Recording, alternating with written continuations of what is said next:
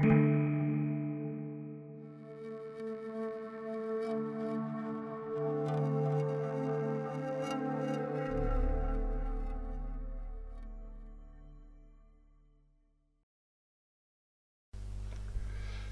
sia stato, anche brevemente a Palazzo Te, lo ricorda come un luogo particolare, eh, un luogo dotato di un carattere particolare, da un lato astratto, quasi come una bolla fuori dalla storia, senza tempo, permanente, eterna, e, e dall'altro come un luogo estremamente vivo, un luogo in cui qualcosa sembra sempre che stia per accadere, come se fosse eh, animato da, da, un, da, un, fervore ehm, narrativo. No? come da un senso di attesa e da un senso di narrazione continua. Eh, questo, questo, genius loci, questo carattere del palazzo è, credo, ben rappresentato dal, dalla, dalla, presenza del mito. Eh, il palazzo è stato concepito come un palazzo teatrale che eh, dispiega la potenza del mito greco nella contemporaneità dei tempi in cui è stato concepito, realizzato e vissuto, quindi 500, ma in fondo continua a mantenere questo, questo, effetto anche oggi, anche su tutti noi che abbiamo la fortuna di abitarlo di, e, di, e di viverlo con una certa continuità, ma anche per chi lo vede per poco. Moltissimi miti eh, percorrono il palazzo e le sue pitture. Eh, Ovidio, le Metamorfosi, eh, ma anche Apuleio, eh, ehm, Giove, Venere, eh, Apollo abitano il palazzo così come gli eroi, così come Ercole, come Fetonte, le muse.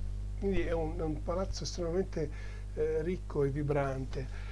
E, e, per questo motivo noi abbiamo deciso di, di raccontare questi miti, cioè di, di, di raccontare i miti che sono rappresentati negli affreschi di Palazzo Te di raccontarli in modo che possano essere ascoltati, in modo che possano essere visti, in modo che possano accompagnare una visita virtuale ma anche una visita reale del palazzo.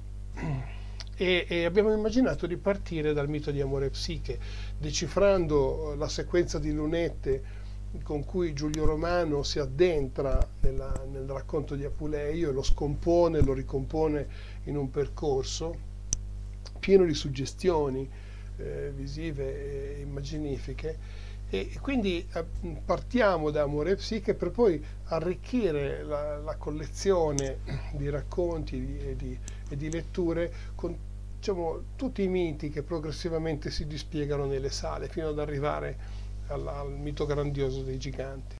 L'idea è che questa sequenza di racconti, cui potranno affiancarsi anche momenti di riflessione sul, sul mito, sulla natura, sul senso del mito nella contemporaneità, eh, possano far rivivere queste figure antiche di dei e di eroi, queste figure che no, non si sono solo appannate della nostra cultura, ma che si sono quasi eh, cifrate, sono diventate quasi illeggibili, quasi lontane.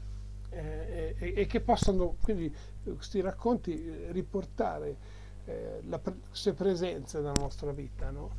eh, presenze che hanno la caratteristica di essere davvero qualcosa di altro rispetto all'umanità, pur essendo apparentemente prodotti dell'umanità, sono anche eh, distanti dall'umano, sono dei, sono, sono presenze difficili, sono presenze altre. In fondo, in fondo il riconoscimento di questa alterità profonda che, che abita l'anima stessa dell'uomo eh, in quanto tale possa essere l'occasione per, um, sì, per riguadagnare uh, una capacità poetica, una capacità di progetto autentica per il futuro.